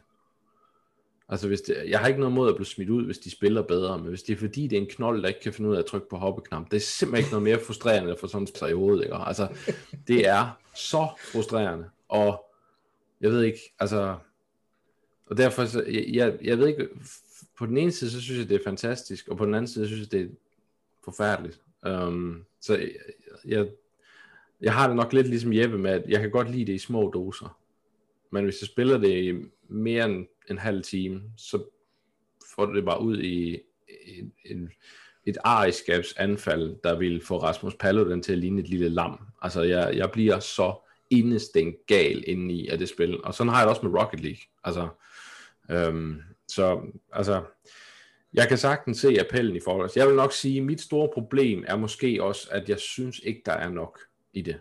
Uh, jeg, altså, som du selv siger, hvis der kom mulighed for, at man selv kunne lave sine egne baner, eller, eller at man kunne spille udelukkende med sine venner, eller et eller andet, øh, det tror jeg vil hæve spillet helt gevaldigt. Øh, altså hvis man, lidt ala Mario Maker, hvis man der kunne gå ind og lave sine egne baner, så tror jeg, at spillet ville få en helt ny. Øh, men jeg tror, manglen på det, er det også det, der gør, at det, altså, det startede jo som lyn og torden, det her spil. Altså, det var jo, øh, serverne blev jo smadret fra dag et, øh, og så døde det sådan mere eller mindre lige pludselig. Altså, der er stadigvæk mange, der spiller det, men, men, men det er ikke den Twitch view sluger, som det var i starten. Øh, så altså, hvis de kommer ud på et tidspunkt med, øh, med muligheden for at bygge sin egen bane og sådan noget, og have lidt mere indvirkning på spillet den vej, så tror jeg, så vil jeg i hvert fald give det en chance til, vil jeg sige, fordi grundprincippet i det er rigtig sjovt, og, og der er noget der, øh, men, men,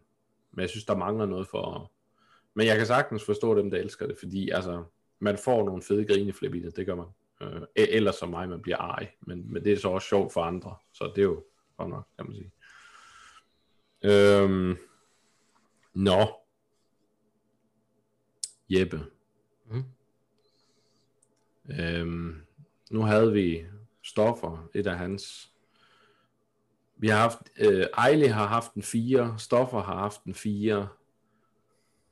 Øh, jeg har sådan en fornemmelse af, at Hades, det er også et af de spil, der kunne komme helt derop. Er det, er det rigtigt, eller hvad er vi ude Jamen, Vi kan godt spoil det og sige, at jeg havde også tænkt, at det var en 4. Ja. Øh, det er et øh, virkelig godt spil. Jeg har lagt, altså, jeg har lagt en 12-13 timer i det indtil videre. Øh, det er bestemt ikke der, jeg har tænkt mig at stoppe. Men øh, jeg vil sige, der er mange ting, der, der virkelig øh, fungerer øh, ved, ved Hades. Øh.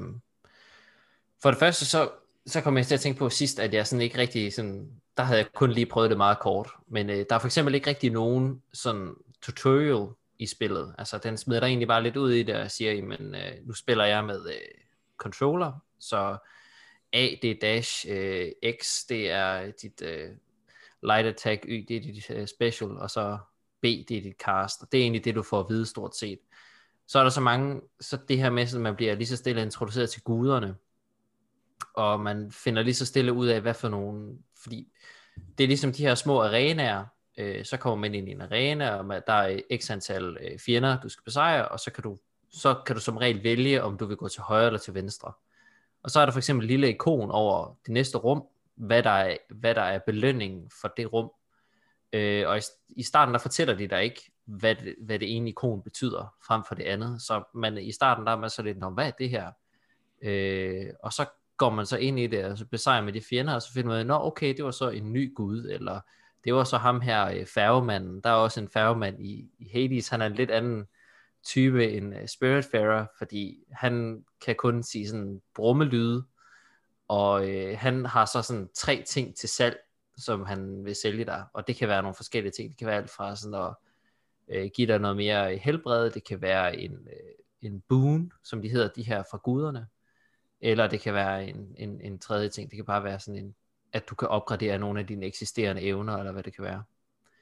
Øhm, og jeg kan virkelig godt lide det der med, at man lige så stille udforsker, altså man lige så stille øh, opdager, hvad de her forskellige ikoner er, og hvad, altså du får ikke rigtig så meget serveret, øh, hvilket jeg synes sådan inviterer til den der øh, fornemmelse af, at man har lyst til at prøve det igen og igen og igen. Selvom du døde, om, så rører du tilbage, og så skal du så videre.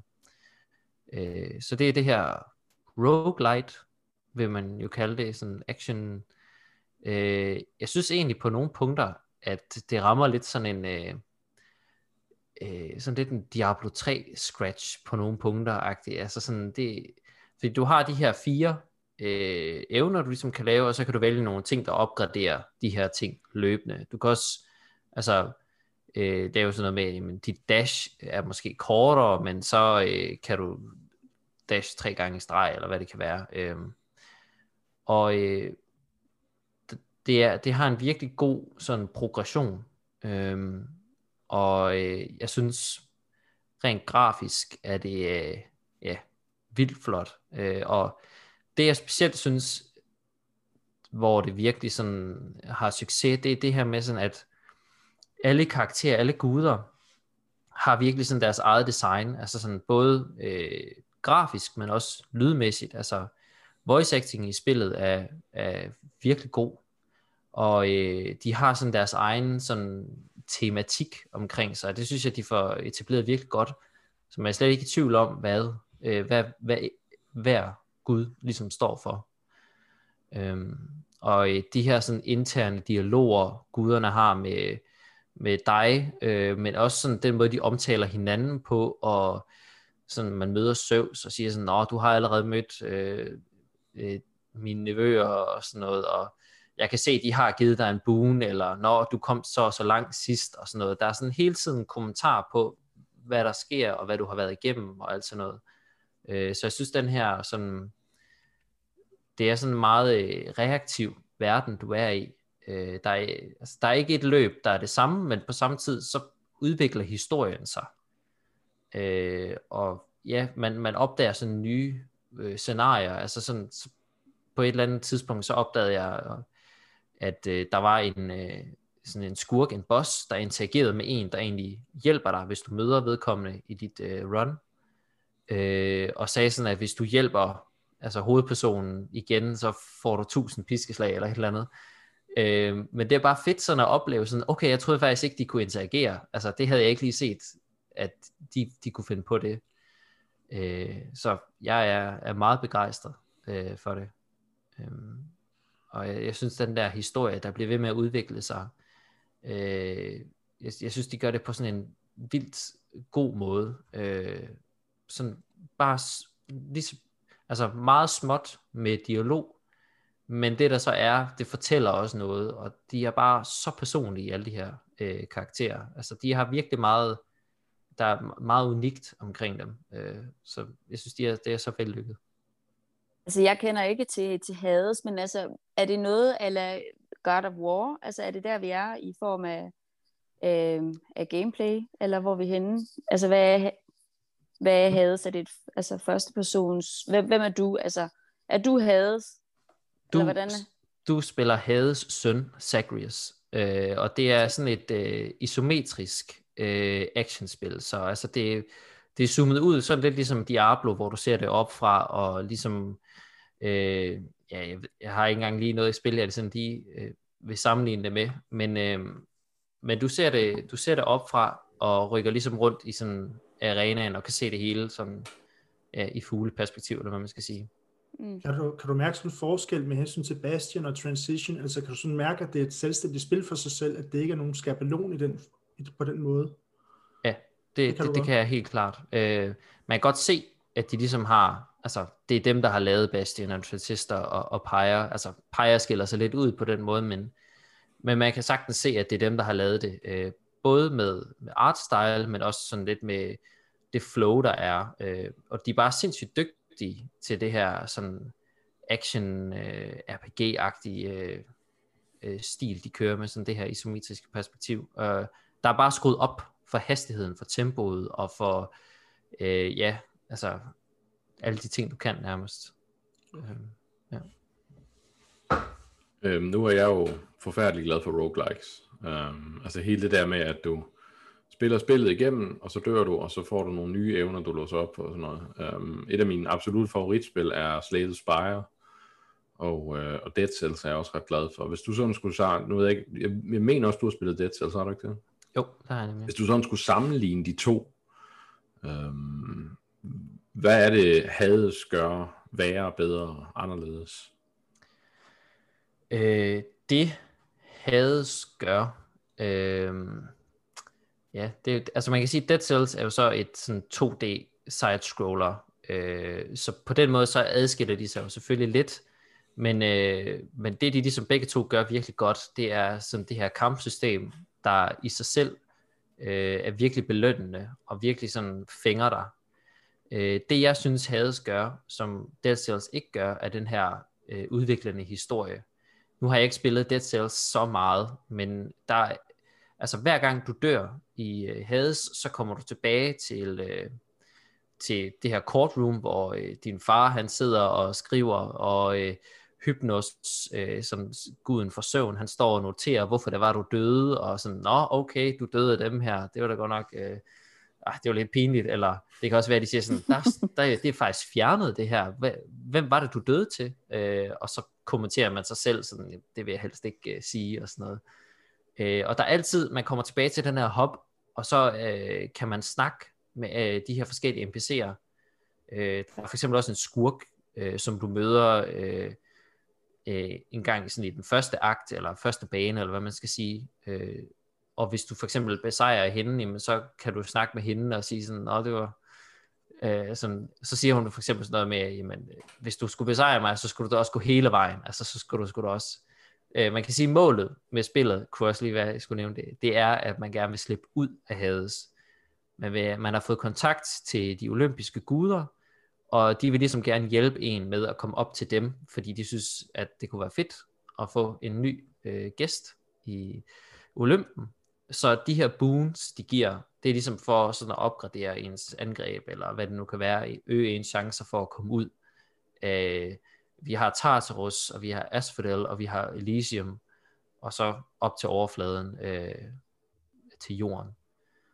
Øh, så, så det er ligesom deres motiv for at hjælpe, det er det her med sådan, de kan også godt lide det der med, okay, Hades søn kommer, og vil gerne bo sammen med os, øh, kan man sige. Så ja. Fedt. Jamen det lyder rigtig godt. Jeg, jeg, åh, jeg ved ikke, jeg har simpelthen ikke haft tid til det, men jeg glæder mig så meget til at prøve det spil. Altså det er, det er nok et af de spil i år, jeg har mest lyst til at spille, også fordi kampsystemet virker bare så smooth, er nok det rigtige ord. Altså. Ja.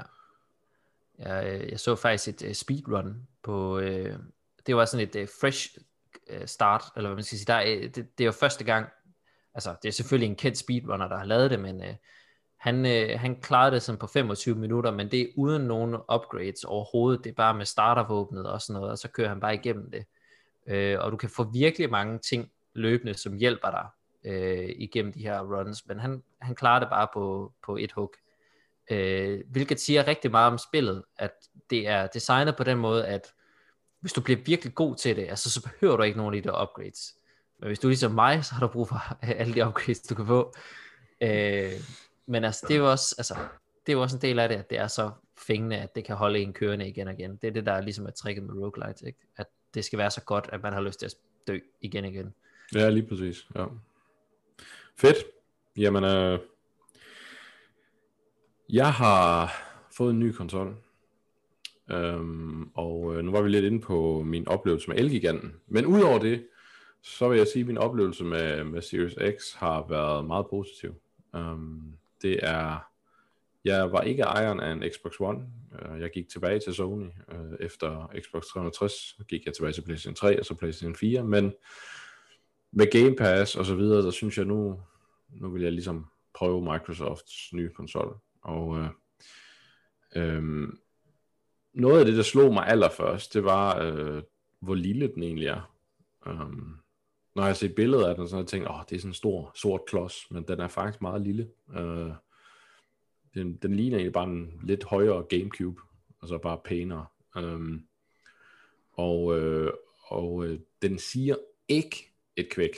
Altså, den, selv når du spiller Valhalla og fuld 4K og 60 frames, så har vi, du kan slet ikke høre, den er tændt. Um, og det er, det er godt nok lækkert. Især når man har været vant til, til sidste generations konsoller, som især Playstation kunne godt lyde som sådan en jet-turbine nogle gange. Um, det er frygteligt. Ja. Det er simpelthen frygteligt, som om jeg har en støvsuger, der står og snorer. Og ja. det er bare super ufedt, hvis man, du sidder og spiller The Last of Us, og du skal sidde og snige dig i et øh, mørkt lokale, hvor der er stalkers efter dig, at det mest intimiderende og, og, og, og frygtelige, det er lyden fra din Playstation. Det er ikke ja. din scene. Altså, Nej. så jeg glæder mig i hvert fald meget til, at øh, den rører ud til højre for noget andet. Men det lader vente på sig, men en dag. Ja, altså heldigvis har vi også hørt, at PlayStation 5 er, skulle også være fuldstændig støjsvag. Altså der skulle heller ikke være nogen lyd i den. Og Øhm, og jeg vil sige det, og så øh, loading-tiderne, som er ikke eksisterende nærmest. Det er især med det her quick resume, som Microsoft har i Xboxen, det fungerer super godt. Altså, jeg sidder og spiller Valhalla, og så slukker jeg konsollen, mens jeg er inde i spillet. Altså, jeg lukker det ikke ned eller noget. Og så næste gang, jeg starter konsollen og starter spillet op, så går der et sekund, så er jeg inde der, hvor jeg var før. Altså, det er ligesom at lukke en app ned og starte en app på din telefon. Så hurtigt går det. Og det er imponerende. vanvittigt imponerende. Mm. Um, og, og det gør også, at det endelig, altså, det er jo der, hvor man kan sige, okay, det er, det, her, det er derfor, man gerne vil spille på en konsol frem på en PC. Altså det, vi har manglet lidt, synes jeg, øh, det der med, at det føles som plug and play. Altså, nu tænder jeg min konsol, så spiller jeg, bum. Hvor sidste generation var, nu tænder jeg min konsol, så går jeg ud og laver kaffe, og, og tager til træning og sådan lidt, og så når jeg kommer tilbage, så kan det være Red Dead Redemption 2 er noget halvvejs med loading screen. Altså. Um, og det er super fedt, at, at altså for mig, der, der er det næsten nok til at købe konsollen, at, at det er blevet så hurtigt til at load. Altså, øhm, og så er jeg også imponeret, nu er jeg jo vant til Game Pass PC, øh, og elsker det højt. Øhm, men da jeg så, hvor meget der egentlig var at få på konsolsiden i forhold til, der var jeg helt blæst væk. Altså, er så mange spil, som er på Game Pass, som jeg slet ikke havde regnet med. Monster Hunter World, blandt andet, havde jeg ikke havde slet ikke set være på Game Pass, men det er på konsolsiden. Um, der er mange spil, som jeg har kigget på sådan over de sidste par år, og sådan bare ikke lige har ville smide pengene, og så, nå, jamen, det er bare på Game Pass. Altså, mm. det, øh, så det, det er meget fedt at få en helt ny konsol hjem, og så, når jamen, jeg har et kæmpe bibliotek på flere hundrede spil, der bare står og venter på mig. Um, også gamle kendinger helt tilbage fra Xboxen, Uh, meget fedt at se uh, gamle spil, som de gamle Banjo-Kazooie og sådan noget. De ligger der bare, altså, um, så, så hvis man har sådan lidt, uh, lidt nostalgi, man, jamen, så, er, så er det også en super fed oplevelse. Um, og så, det, det eneste, der så mangler lidt, det er den her next-gen oplevelse. Altså, um, PlayStation har jo Miles Morales, og får også uh, Demon's Souls lige om lidt, um, og, eller har fået, uh, og og det mangler man lidt på Xboxen. Den der, hvor man siger, okay, det her det er, selvom jeg så vil sige, Valhalla er blødende smukt. Altså det er vanvittigt flot. Øhm, men man, man mangler lidt den der 100% next gen, synes jeg. Uh, man mm. kan godt se, at, at, at Valhalla stadigvæk skal kunne køre på en på de gamle konsoller. Det, øhm, men når det så er sagt, øh, så, så, så har jeg bestemt ikke fortrudt. Jeg er rigtig glad for, at jeg har købt min den her øh, Series X. Jeg synes, det, det er øh, meget valuta for pengene.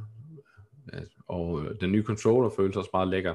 Øh, det er det, er sådan, det virker meget som om det er øh, for det, øh, altså hvis det virker, så lad være med at, at, at lave om på det. Øh, så, så der er sket nogle små ændringer i forhold til sidste controller, øh, og så er der kommet share button og sådan noget. Men udover det, så er det stadig meget tydeligt en Xbox-controller, og det er jeg glad for. Øh, for mig, der er det en... Altså, den ligger godt i hånden, og så videre, og, og jeg har altid været rigtig glad for Xbox's controller, i hvert fald fra Xbox 360 og frem efter. Um, øh, men for lige at snakke lidt om Valhalla, øh, der kommer en større anmeldelse, når jeg, jeg kun spillet, kun, siger jeg, 12 timer indtil videre. Um, og øh, hvad jeg kan sige nu allerede, det er, at sådan noget som øh, kampsystem og øh, sidemissioner og verdensbygning og sådan noget, er det bedste i serien til dato. Med afstand. Øh, Okay. og jeg elskede Odyssey, men, men altså, jeg føler, at Assassin's Creed Valhalla forbedrer hele Ubisoft open world modellen på alle parametre. Det, det føles lidt som sådan et best of open world album. Altså, når jeg okay. Okay. om hvad fungerede i Red Dead Redemption, om der var én ting, der fungerede i det her spil, uh, lad os tage den, og hvad fungerede i, uh, i Odyssey, jamen så lad os tage det med, og okay, vores kampsystem, det halter lidt, men så lad os lave det lidt om. Altså det føles som om, de har taget skridt hen imod Dark Souls i kontrol og så videre, uden at det kontrollerer lige så godt som Dark Souls. Lad os, altså det gør det ikke. Øh, Men, mm. men, men jeg tror heller ikke, der findes noget firma, der kan lave det. Altså, jeg, jeg tror kun, det er From, der kan lave det. Øh, men, men, men kudos for, at de har prøvet at give det lidt mere vægt, og det har mere vægt, og det er væsentligt bedre kontrol end Red Dead Redemption 2, eller Witcher 3, eller øh, hvad har vi. Um, altså det er, det er også bedre kontrol end Horizon Zero Dawn. Altså det er meget bedre kontrol end det. Um, så, så altså Men det, det var det er, heller ikke helt nemt at styre Horizon. nej, nej, nej, det var det, Det, øh, Altså det, det, Ja, det, var jeg- ikke, jeg, det var ikke, Jeg tror, jeg tror, det er det eneste spil, jeg nogensinde har spillet, hvor jeg nærmest følte, jeg havde forstuet en tommeltot. Af alt det, du sådan gik og sappede rundt for at skulle øh, putte pile på din bue, og, øh, og det skulle helst ikke... Altså, at, at det der sappen rundt hele tiden blandt dine våben, det var jo vildt anstrengende at spille i ja, virkeligheden. det er rigtigt, det er rigtigt. Men det var flot, og det var fantastisk, men øh, det der, det kunne godt have gjort nemmere. Altså, det var... Så Ja, men jeg er helt enig. Og jeg synes, øh, altså det, det er en anden ting med Valhallas styring. Altså den, der er utrolig mange ting, du kan, men det er ikke sådan, at du føler, at du skal have 48 fingre for at kunne gøre det. Altså, der er en, en, øh, et flow i den måde, kampene foregår på, som er utrolig tilfredsstillende.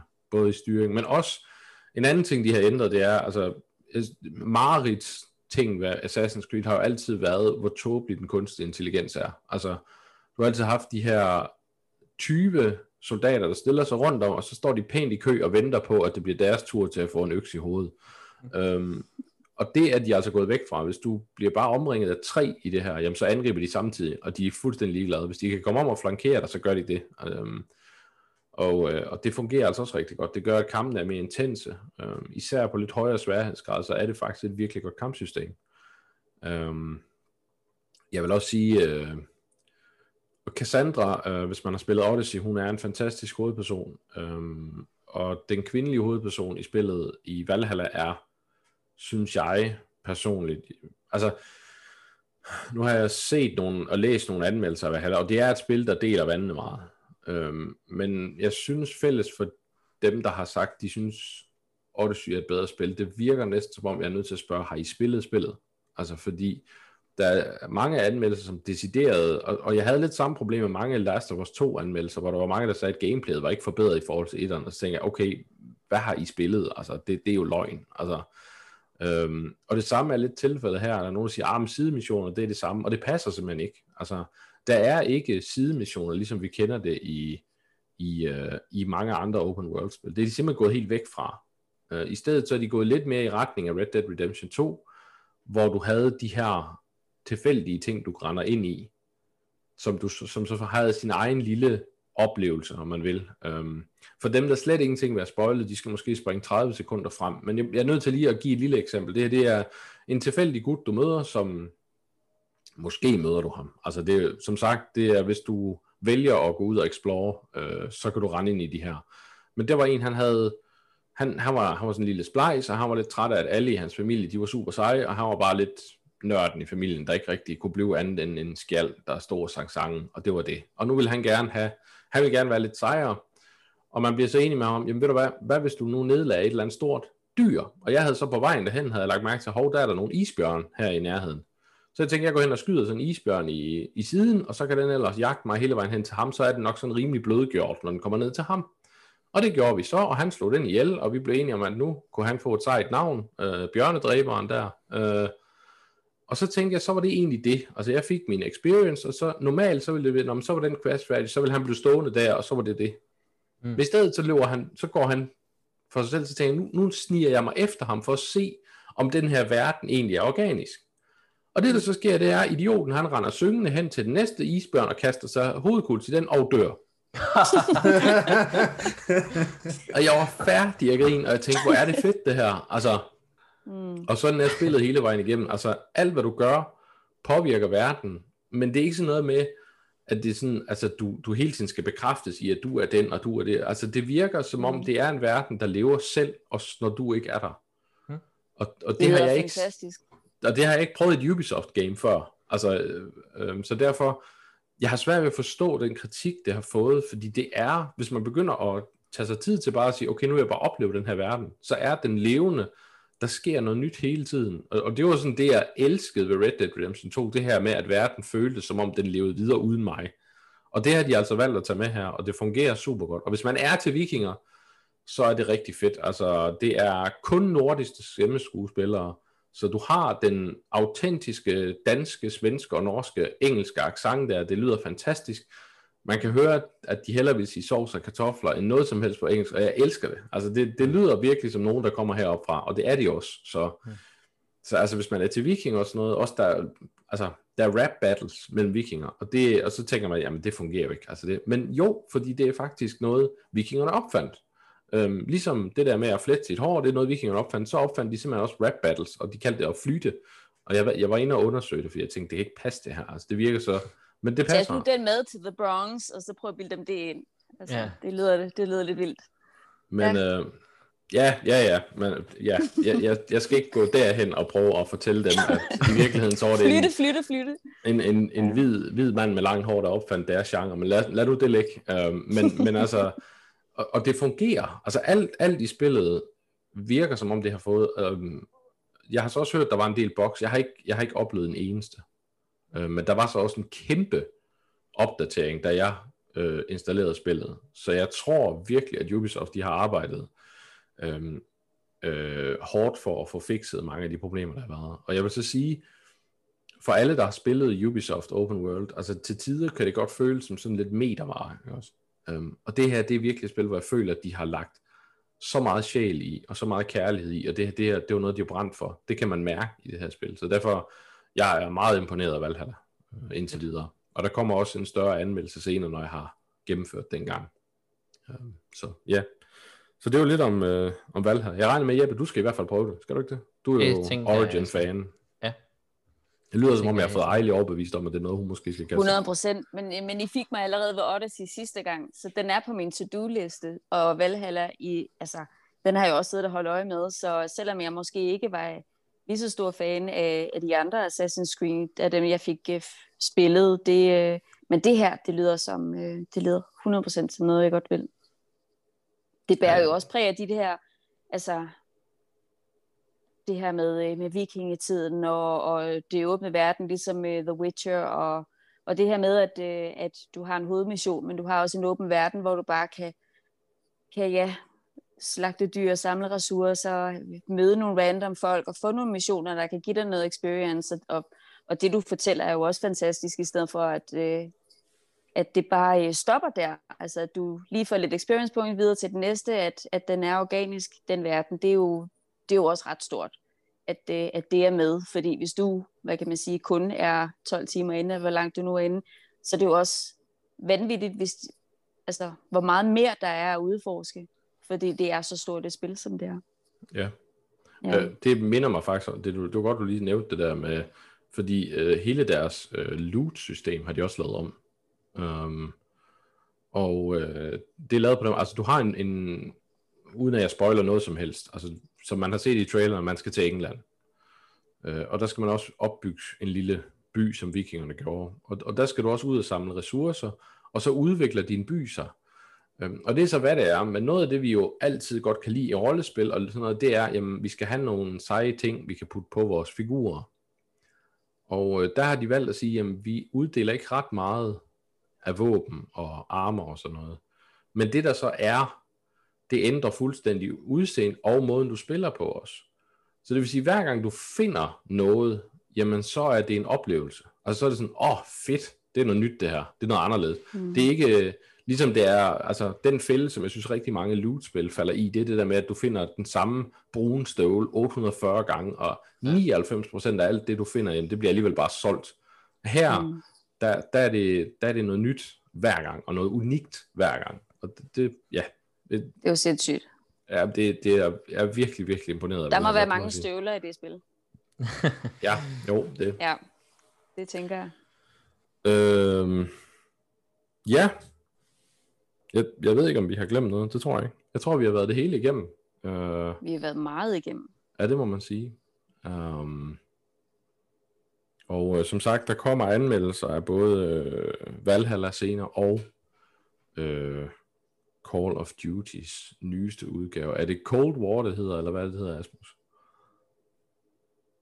Ja, det er, det er Black Ops Cold War. Det er Black Ops, okay, ja. Titlerne bliver længere og længere, så ja, det er i, det er i, uh, i den her Black Ops-serie. Okay.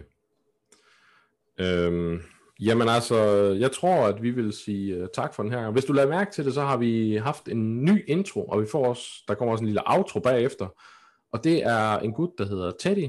Øhm, og nu kan jeg selvfølgelig ikke huske, hvad hans Twitch-kanal den hedder, men det kan du vel, Stoffer. Hvad er det, hans Twitch-kanal hedder? Jamen, den er så simpel som det er mis underscore dk. Yes. Øh, så øh, ham kattemanden her, han har, han har lavet øh, musikken til os, og, øh, og det er vi rigtig glade for, og derfor vil vi gerne lige sende lidt reklame hans vej. Øh, så tag og gå ind og kig på hans øh, Twitch-kanal, og så øh, håber jeg, at I har nyt det her afsnit. Øh, vi er tilbage igen om en 14 dages tid, med, øh, ja, nu må vi se, hvem der er med næste gang, men øh, med nogle spændende titler i hvert fald, og til den tid, Asmus, han er i hvert fald tvangsindlagt til at komme med, for det den tid, der skulle du gerne have en PlayStation 5, er det ikke korrekt? Det er korrekt, hvis øh, Amazon ikke svigter mig, og, Øh og stjernerne de er i den rette øh, konstellation, så burde den ankomme på torsdag, hvilket jeg glæder mig utrolig meget til. Ja, du har, du har været ude at købe, øh, kan det passe, du har både Miles Morales og Demon Souls, eller hvad er vi ude i? Uh, det, er, det er faktisk uh, My, uh, Miles Morales, og Valhalla også. Okay. Og så nødvendigvis uh, Cold War. Super. Jamen altså, så har vi jo noget at snakke om i hvert fald. Øh, det bliver rigtig spændende at høre om PlayStation 5, hvordan den føles på, uh, på release. Uh, min umiddelbare, sådan, hvad jeg sådan har kunne snuse mig frem til, så tror jeg lige meget, om man er til Xbox eller PlayStation, så tror jeg, at man sidder med en fremragende maskine den her gang. Uh, det føles ikke som om, der er den store forskel på dem. Og, og det er kun en god ting. Uh, vi ja, skal helst have det sådan, at hvad siger du, Asmus? Fremtiden er lys, siger jeg. Ja, mhm. det synes jeg, det virker sådan. Altså, øh, også for en gang skulle virke det, som om det er, altså det føles ikke som om vi er langt bag ved PC'erne, som, som, jeg, som vi lidt var allerede fra start sidste gang. Øh, de her processer, der sad i, i PlayStation 4 og i Xbox One, var jo forfærdelige, men, men det virker virkelig som om, at begge firmaer har sagt, det der skal på mærket nu, det skal altså være noget kreds, og, og det føles også, altså det føles virkelig som, som nogle gode maskiner. Så jeg glæder mig til at høre mere om PlayStation 5, og så glæder vi os til at se jer alle sammen næste gang om en 14 dages tid. Hej, hej. Hej, hej. Hej. Hej, hej. Hej, hej.